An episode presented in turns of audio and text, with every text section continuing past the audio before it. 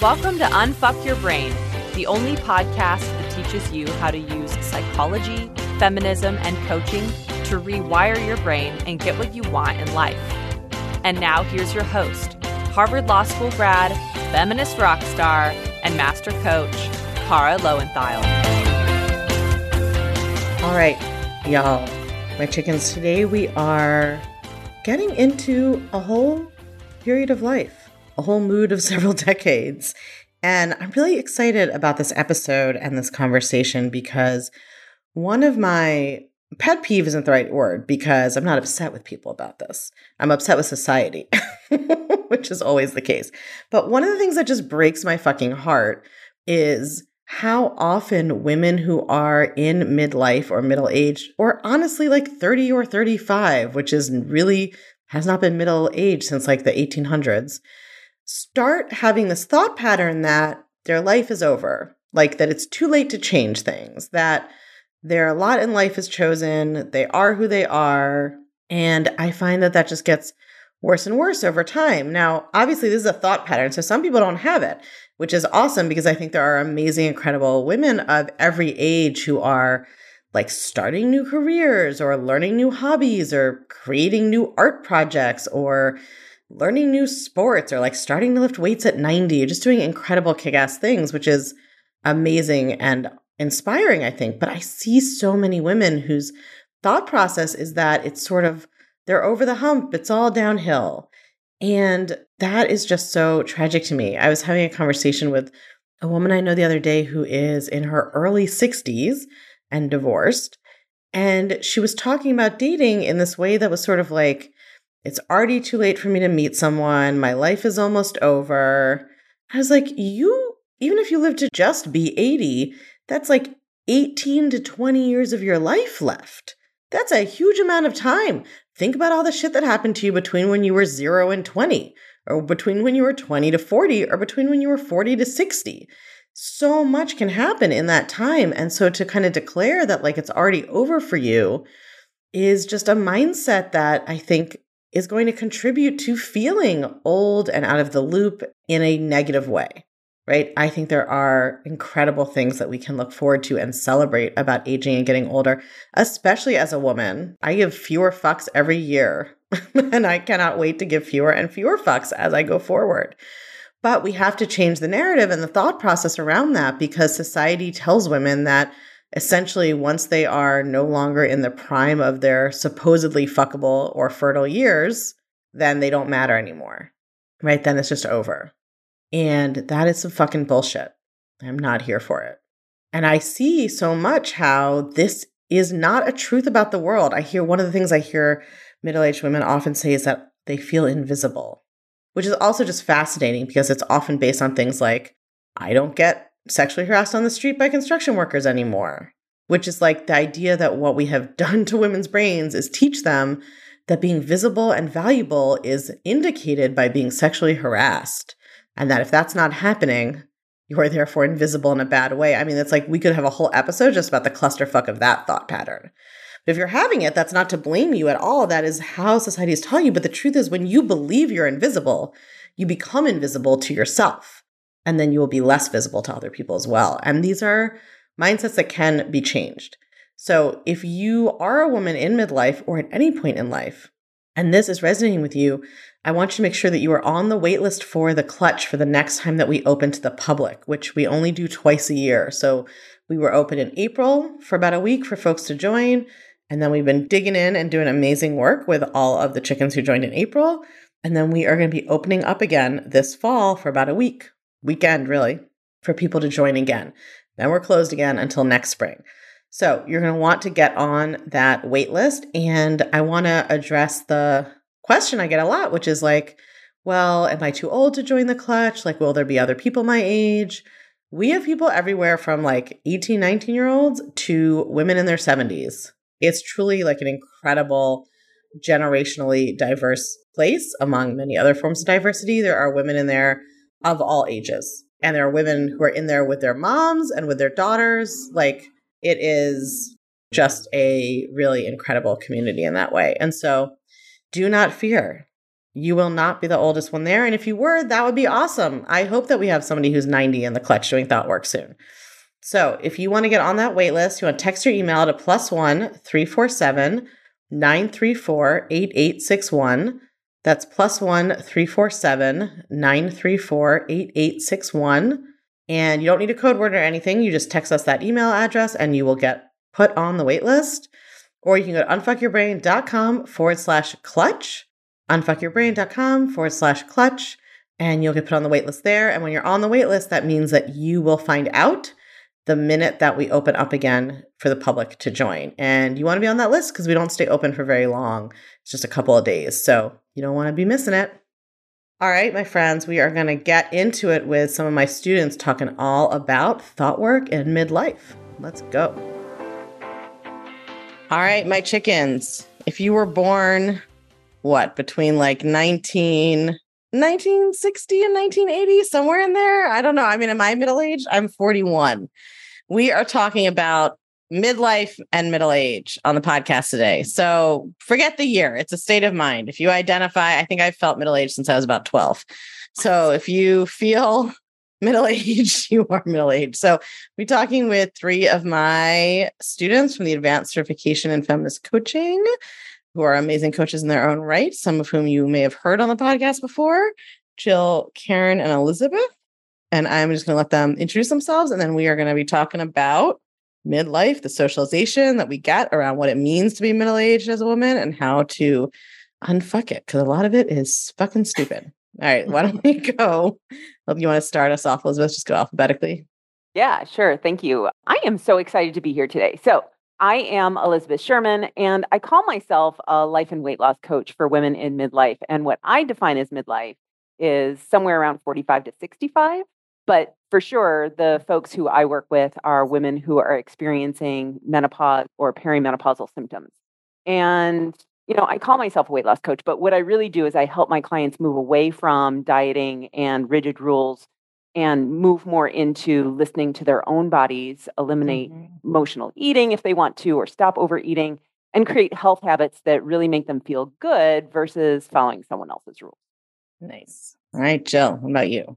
So I my name's Jill Angie and I am a running coach and what I do is I help fat women over 40 start running and a lot of the coaching that I do with my clients and with the folks that listen to my podcast and so forth is help them sort of undo all of the socialization that they've had throughout their lives that thin is the best way to be.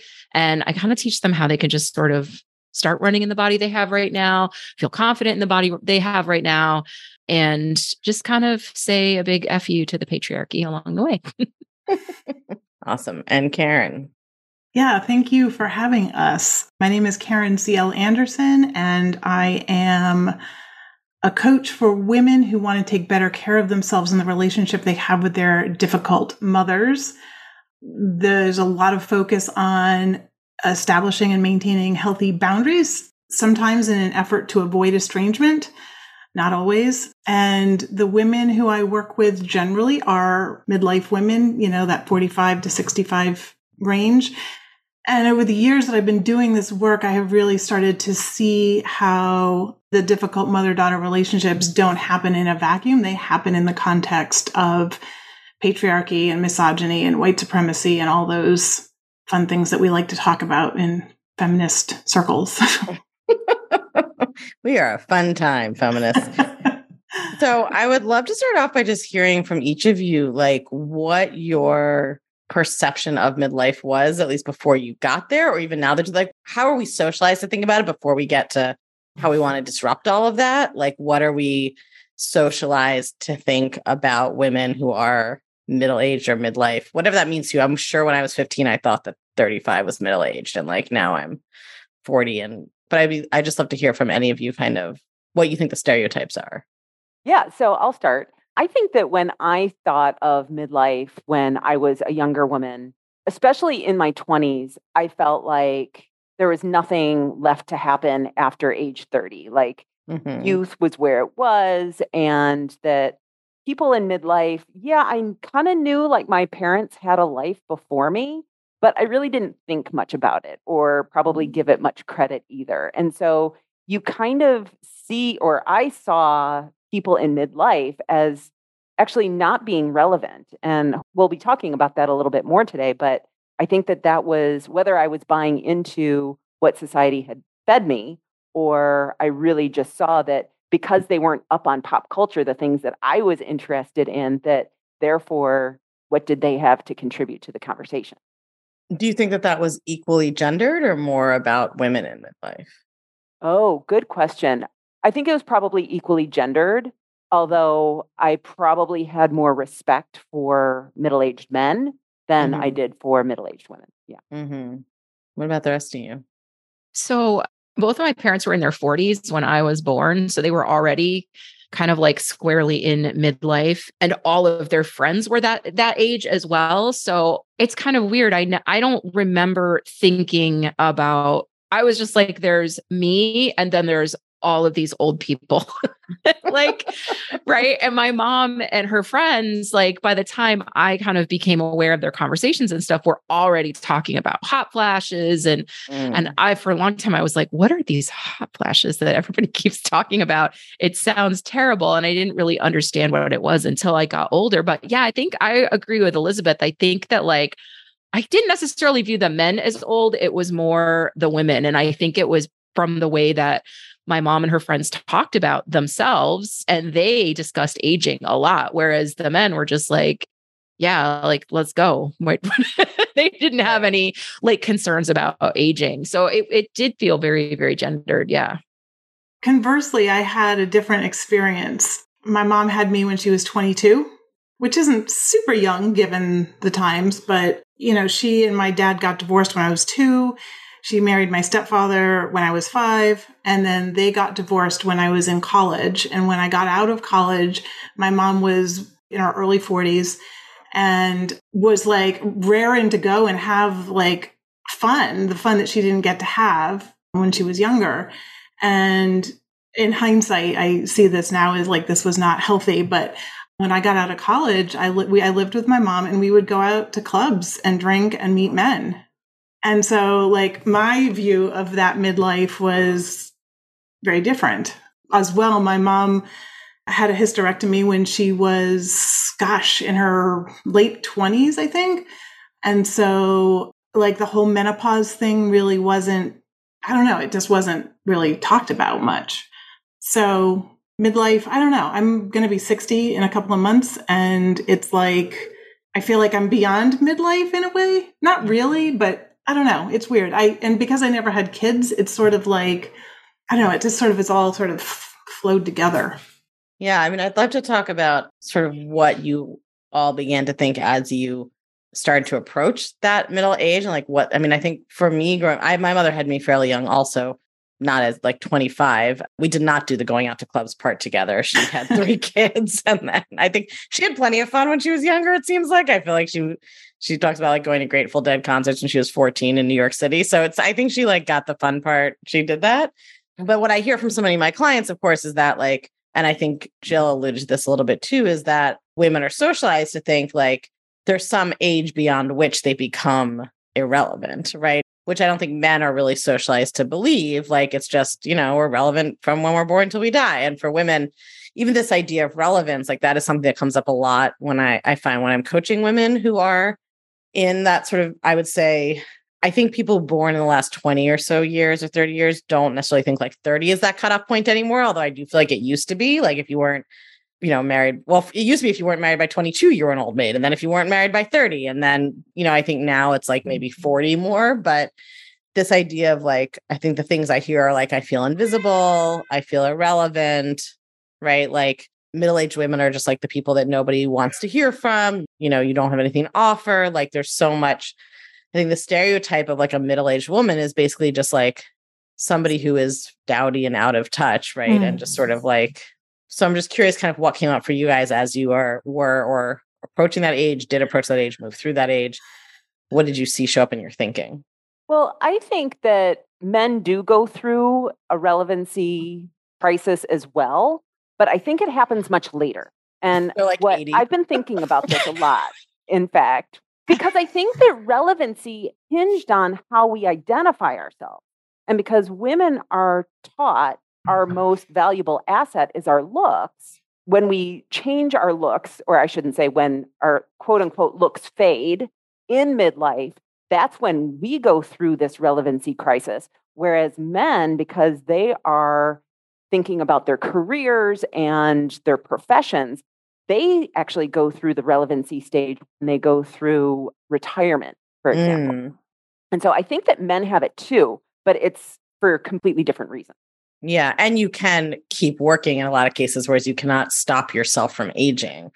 But I, I think you're exactly right that the whole reason, this sort of like feeling of invisibility, the other side of that is feeling like the reason you're visible is that people are attracted to you. So people are either hitting on you or catcalling you. Like the I've coached so many women on being like, I didn't used to like catcalling and now I miss it because now I feel invisible because people are not sexually propositioning me on the street anymore because that's what women are taught visibility is is being sexually importuned even when you don't want to be like that's how you know that you're like visible and you matter right so it's like such a place that we get all you know our, our socialization i think works against us because we're defining our relevance based on like do random people tell me they want to fuck me even when i'm not interested which is like an insane definition to be using yeah, oh, on, I remember when I was a young girl walking down the street and my sister pointing out to my mom that all of the men on the street were like looking at me. I was 13. Mm. And I remember feeling that way when I was in my mid 20s, actually, that I wasn't getting the looks that I was getting wow. as a younger woman. Which is really, I mean, that's a whole other thing. Uh, that's being, a whole other topic. I'm, I'm 23 yeah. and I'm over the hill because men are catcalling 13 year olds on the street. it's a horrifying concept. Karen, what were you trying to say? I was going to say that I worked in New York City right out of college from like 1984 up through the late 90s. You know, I counted on being catcalled. Like I wanted it and it happened and it was great. I got married relatively late. I was almost 35 when I got married and I've been working at home ever since.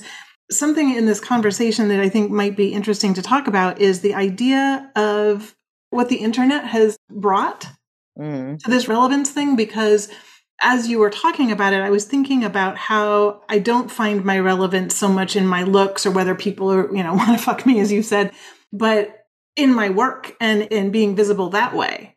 And that's way more satisfying and fulfilling. Yeah, and it's not inherently sort of time. I mean, neither sexuality because people can actually be attracted to women who are over 30, but your your work right is something that like you get to define and create. It's not something that is just sort of other people's opinion of you. Did you want but to Can you imagine, can you imagine our mothers or our grandmothers on the internet when they were our age or, mm-hmm. you know, eh, or younger? And they didn't have that. And so it's like, anyway, I don't, I don't really know where that was going to go. Did you want to say something, Jill? It looked like you were. Well, yeah, and it kind of I'm with you, Karen. And I think what I have found interesting, like comparing my own life in my 50s to what I remember of my mom when she was that age, is how it was like there was this belief that like after you hit a certain age, you needed to just cut all your hair off and start dressing oh, yeah, like super frumpy. Hair. Yeah, right. And and I'm looking at all of us like over 40, you know, like all of us have long hair. I'm literally the only one with gray hair. And it's just because, you know, last year I uh, decided You just can't really see mine. I have gray hair. I don't dye my go. hair. You just there can't you go. see it. But I do think that part of it is the internet for sure, because it's kind of weird. I've always felt more connected to the generation that came, like I guess the millennial generation. You know, most of my girlfriends are millennials. Definitely my husband is one. But I feel like I never got the message, even though I got the message from my mom and her friends, I never really got the message. For me personally, I feel like I never went through that process of, you know, getting married, having children, raising a family. And so I almost feel like I got the the joy of sort of being an eternal teenager almost. Mm-hmm. It's kind of a weird feeling. And so now I like I hit 50 and I'm looking around, I'm like, wait, what what happened? What how did I get old? Because I'm still 20 something.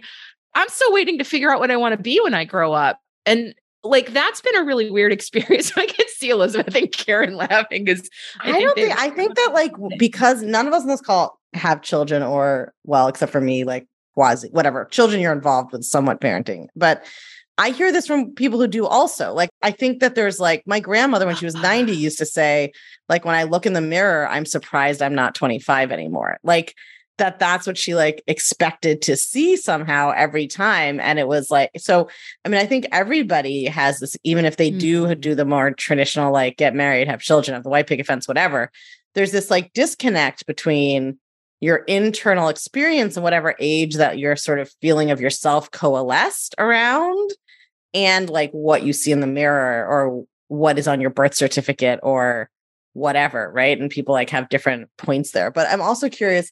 I don't know, Josh, because I actually don't. I know that you work with fat women now, but I don't know what your history is. But I think for me, I always felt like, as somebody who was in a fat body for most of my adult life and my childhood life, like I was always kind of like, okay, well, my relevance has never come from being catcalled on the street. You know, like that that was this actually like positive side to that was that I'm like, well, I had to figure out how to like myself and feel confident and feel sexy in this body already when society was telling me not to. So I'm not that worried about aging. Like if I can do it about being fat, I can do it about having wrinkles or gray hair. Like that's nothing, you know, like, and I'm not dismissing the ageism in our society. I just mean in terms of like how hard that work was to do. I'm kind of like, okay, I know how to do that. So like, fine, bring it on. Also, my fat body will be less firm and I'll have to manage my mind about it. Like, fine.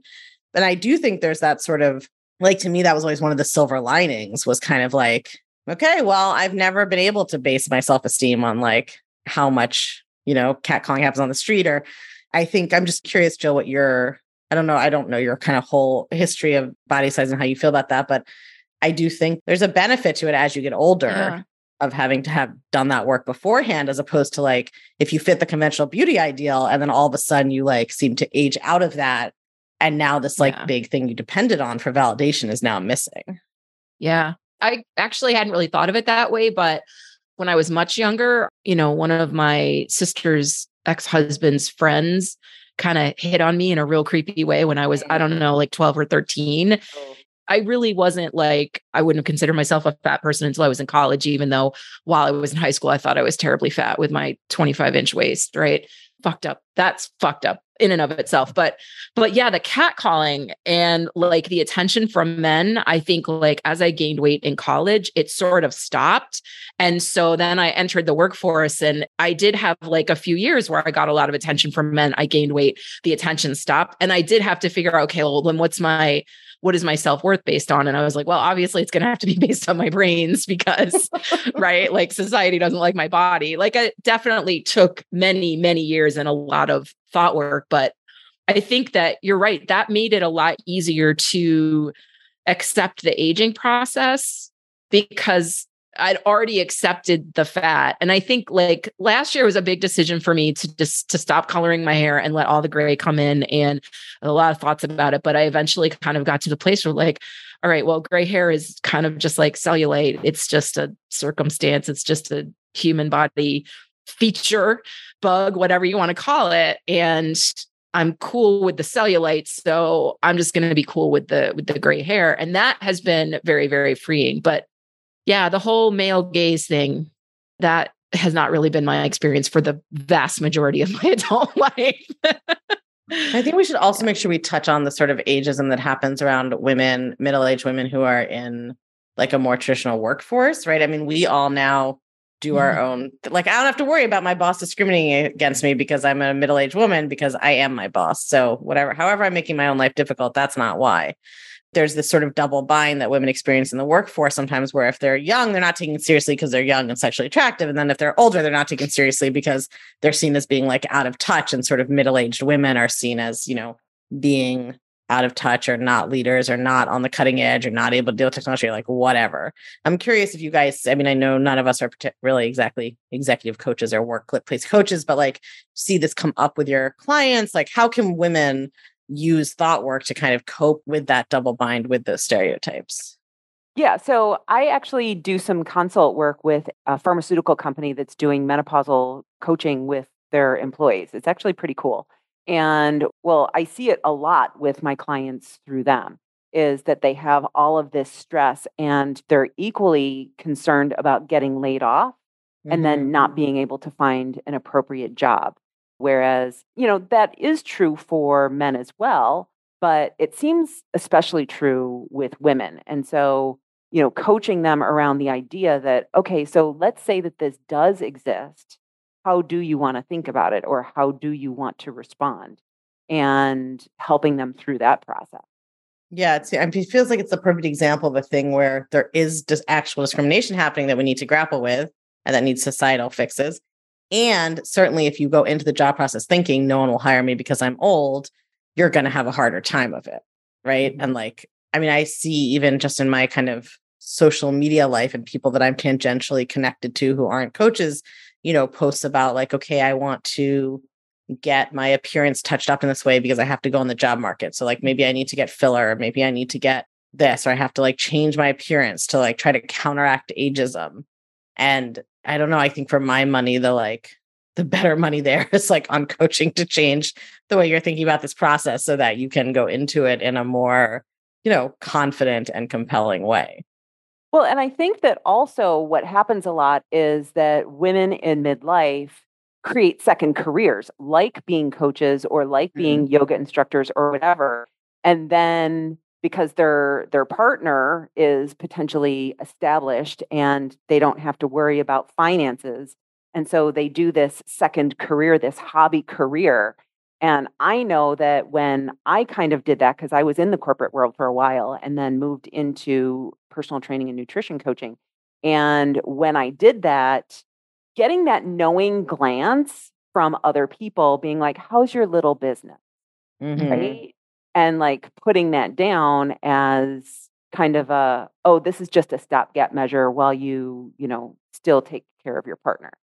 Yeah. And I think we should also obviously, that's an experience that one segment of the population is going to have. Yeah. And obviously, not everybody's got a partner that's Yeah, that's a that's a hetero population. and an upper class i mean that's like a middle to upper class experience right where you have one income that can sustain the family so somebody else can have like a hobby business or second career but i think this sort of connects to something else that we we talked about which is part of the reason that women in midlife have all of these concerns or end up looking for new jobs or whatever is because they take time out to raise their children if they have children right and then they have to re-enter the workforce i think this is an interesting group because none of us have had children by choice I mean, all of us are childless by choice. None of us had forced children. That didn't sound right.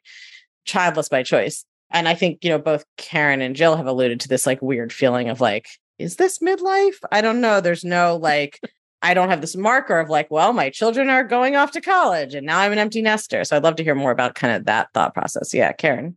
Well, I do have three stepkids, and I don't know if that matters. It, I think it does matter because my stepchildren are all adults, and two of them have children of their own. And so I am a grandmother. And I've had to coach myself a lot around this and get coached on it actually, because it's like, well, you know, I don't really want to be a grandmother. Mm, But for the longest time, I thought that that I'm supposed to want that mm, and I I am that, and I've learned how to just be Karen or Boo Boo as they call me, and not have it be like the stereotype. mm. But it's it, but it, interesting. a few years ago, I want to say it was around 2018, I really started to see and catch myself in how I was people pleasing, especially my stepdaughter. And how that was, it was coming from this place of like, oh, I'm supposed to be this kind of woman or this kind of grandmother. And I'm like, I didn't want to be that kind of person. I don't like taking care of people. That's just the way it is. And it's like once I owned that, it's like I could then show up with them as myself and they Mhm. get the best of me, you know? And so it's it's much better. But like unpeeling that people pleasing thing, which all of us have been socialized to do, right? And to take care of others. Dissecting that for myself was super helpful. I feel like if there's an identity that's really stereotyped, it's the grandmother. It's like not even, I mean, one of the things that we talked about before this episode and that we should talk about now is that there's like the competing stereotypes in midlife. Like you're either frumpy or you're like a sexually rapacious cougar. But if you're a grandma, you only get one option. Like you, like there's only one stereotype, which is to be like motherly and make cookies and, you know, like whatever it is. I mean, I know I know some women out there. There's a woman I know who calls herself Glamma, and she's oh, very. I've seen her Instagram. But yeah, none of it. I don't know. Again, it's like at the time when my grandson was born. He's 11 now, and I got to witness his birth, and that was one of the. I think it was probably the number one most powerful experience of my life was watching him be born but I, I, I remember feeling this sort of internal like okay i have to define myself i have to like find my grandmother niche mm. you know and and and i didn't have to i think that's so and, important because that's part of what we're talking about here right is that as with everything women are given like two completely contradictory options you know right it's you you can be like a virgin or a whore you can be like a homemaker or an executive you can be a you know a cougar or you can be a frumpy out of touch whatever right? And or you can be like sexually virile or you're postmenopause and who cares? You're never having sex again. Like there's all of these stereotypes that don't reflect the actual lived reality of women's lives, of course, which is like much more complex and subtle. And there are so many different ways to be a grandmother or, you know, a woman in a child's life. Totally. Right. I mean, there's just so many. I think that's the thing when we sort of conceiving this whole idea was that it is so much more than just this or that. Mm-hmm. Yeah, I'm so I'm curious. Sort of obviously, we're trying to cover a lot, but one of the other like big tensions that women in midlife often experience that you guys talked about in your kind of submission was that sandwich generation, right? Of like I'm taking care of children and I'm taking care of older parents, and that's sort of the ways in which women are socially kind of constrained to be the caretakers, be the nurturers, et cetera. And I'm sort of curious how you see that kind of like coming up in your clientele potentially and how you think coaching can help people who are in that situation and are kind of feeling drained and pulled in so many different directions. Yeah, I mean, it definitely comes up for my clientele. I mean, it's not an experience I've had, obviously, but so many of the women that come to me, they're actually coming to me to learn how to start running so that they can carve out just a tiny little bit of space for themselves mm. between kids who are, you know, not quite old enough to leave the nest and taking care of of aging parents. I think they feel like they actually have to do all the things and mm-hmm. of course take care of the spouse as well and i think they end up feeling pretty trapped and so yeah, it's definitely a big issue, at least for women in the population that I coach for sure. And how do you well, think coaching can kind of help them move through that? Yeah, I think it's like, first of all, unpacking the stereotype of like, okay, I'm the woman, I'm the mom, so I have to take care of everybody, and recognizing that like a lot of that is socialization. And especially when you have teenage kids, like they're pretty self sufficient. like, you're like, they were taking ships to America by themselves. They're fine. Like, they're fine, right? And then also, like, and I think, Karen, you probably see a ton of this is I need to take care of my parents, but also I have this really fraught relationship with, you know, with my mom or with maybe both of my parents. And so, yeah, I think like thought work can help diffuse some of those thoughts about you know my parent not respecting me or karen's probably better to to speak to that but coaching is like super powerful in that way i'm not i'm not elucidating like, this very well i think it's i mean i think that coaching helps can help women deprogram that caretaking thing right yeah. it's like thank you yes that goes also to the phases of life it's like okay when you're young your value is sexual and then when you're middle aged now right it's like the archetypes of like the virgin or the new wife, whatever, and now and then the mother. And then like now your value is taking care of everybody. Certainly nobody wants to fuck you anymore. So now you got to yeah. take care of everybody, especially if you have like stepped off the career escalator to raise your children or you are no longer like at some kind of, you know, at a job where you base your value on like, and so I think part of what coaching can do is help people decondition some of that programming that like yeah. they have to kind of justify their existence, especially for the kind of subgroup of women with economic privilege who have stopped working or who are working less or who are whatever, where the spouse, the breadwinner. I think women in that situation, which again is obviously not everybody, have even more of that like, well, you know, I'm not bringing home the money. So like mm-hmm. I have to mm-hmm. take care of everything and I have to take care of everyone. And that's like how I'm valuable or worthwhile or like allowed to exist.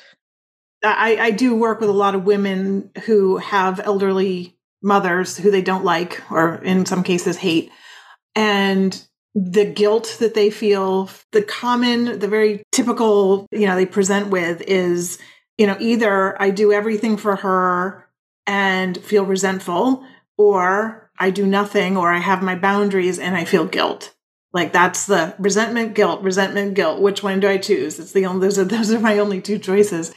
And for a long time, I would coach people around that in terms of thoughts.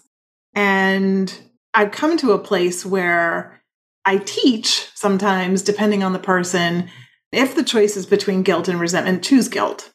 Mm.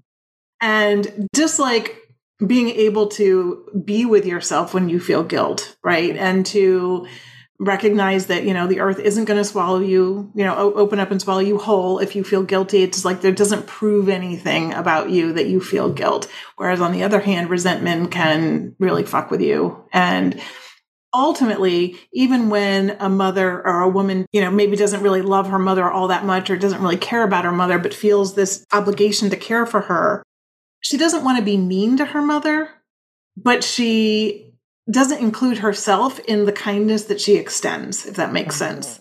And so, you know, my coaching in that is always, and this is always, it's all about boundaries, but is in including yourself in whatever it is you're extending to the other person. Mm-hmm. If that makes sense, because the resentment will have them not showing up in a way that they don't like or respect. Right. So it's more for them than it is their mothers, but it works for both. Yeah, I think that's a great point. Elizabeth, you wanted to get in here also. Yeah, well, what I was going to say is actually exactly what Karen was saying, which is what I do a lot with my coaching is help my clients renegotiate boundaries because they've spent so much of their life taking care of their partner, taking care of the kids, doing for all these other people. And then having the expectation that they're also going to be taking care of their parent, right? And mm-hmm. so they're getting squished from all sides. And they are so deathly afraid of saying no, that I can't do this. You know, Jill said teenagers are very self sustaining. I had a client who was making freaking four dinners for her partner and her two kids and herself.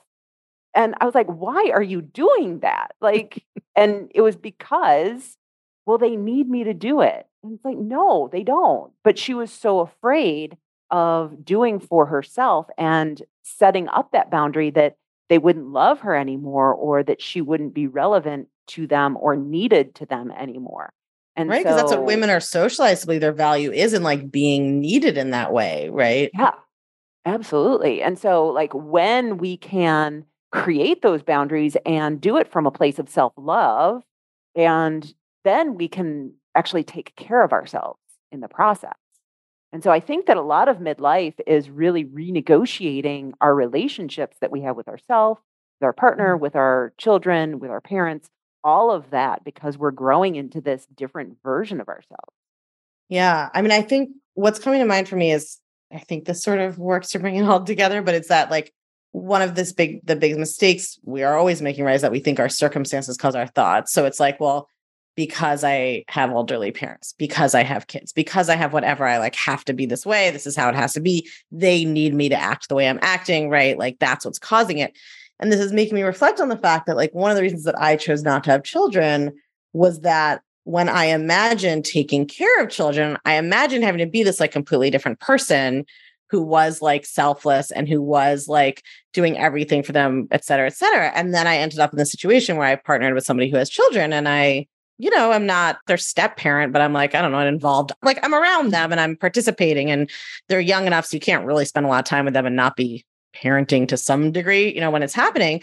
And as we're having this conversation, I'm realizing like, oh, but actually that's not how it's turned out because I'm me and I have like my own way of being. That's how I'm showing up as a parent too, right? Because I didn't come into this with this idea of like, oh, I'm picking this role and I have to be this role and that's where my worth and value comes from. So don't know if this is making sense, but it's sort of like I think we always blame it on the role when in fact, of course, it's mm-hmm. our thoughts about like how we're supposed to be that or perform that.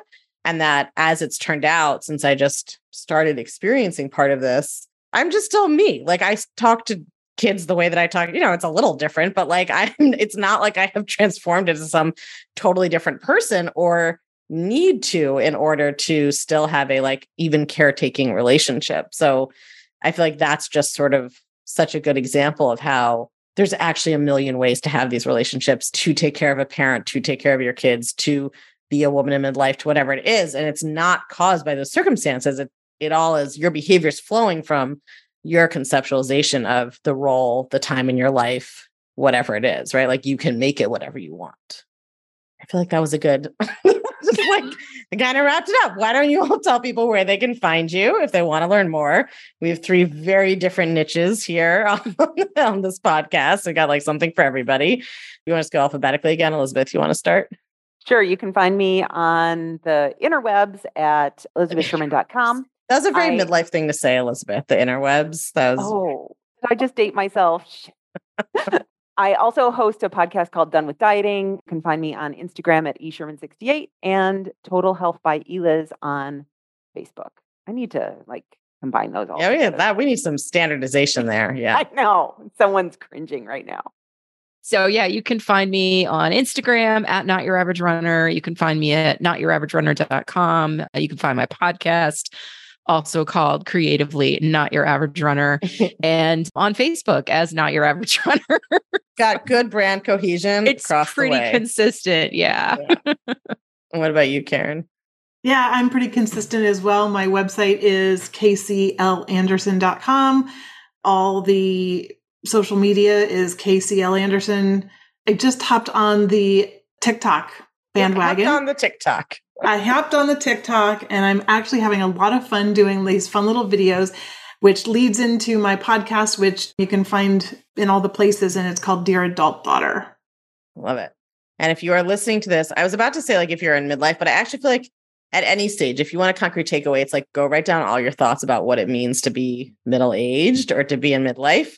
And if you're in that phase of your life, especially, like, what are all the beliefs you have about this stage of your life and what it has to be like or what it means to be a middle aged woman and start working through those. If you're in the clutch, bring them to Ask the Coaches or the Facebook group or your one to one coach. If you're doing this solo, like use the tools you learn in this podcast, but don't let a certain time in your life define for you what your life is supposed to look like. All right. Thank you, my friends, my chickens. I'll talk to you next week. Okay, y'all, how amazing were those women and how incredible was that conversation? If you recognized yourself in the thought patterns that we talked about and things came up for you that you want to work on, make sure you are on the waitlist for the clutch. Text your email to plus one 347 934 8861. That's plus one 347 934 8861, and you will get put on the waitlist or go to unfuckyourbrain.com forward slash clutch. The clutch is my monthly feminist coaching community and program. And that is where you learn how to actually recognize the ways that what you were taught by society are impacting you and how to rewire your brain so that you can believe something different. And so that no matter how much life you have left, which none of us truly knows how long we'll be here, you can live out loud on purpose with intention and to the fullest because that's really all that we can do with our one wild and precious life as mary oliver says. I'll see you guys there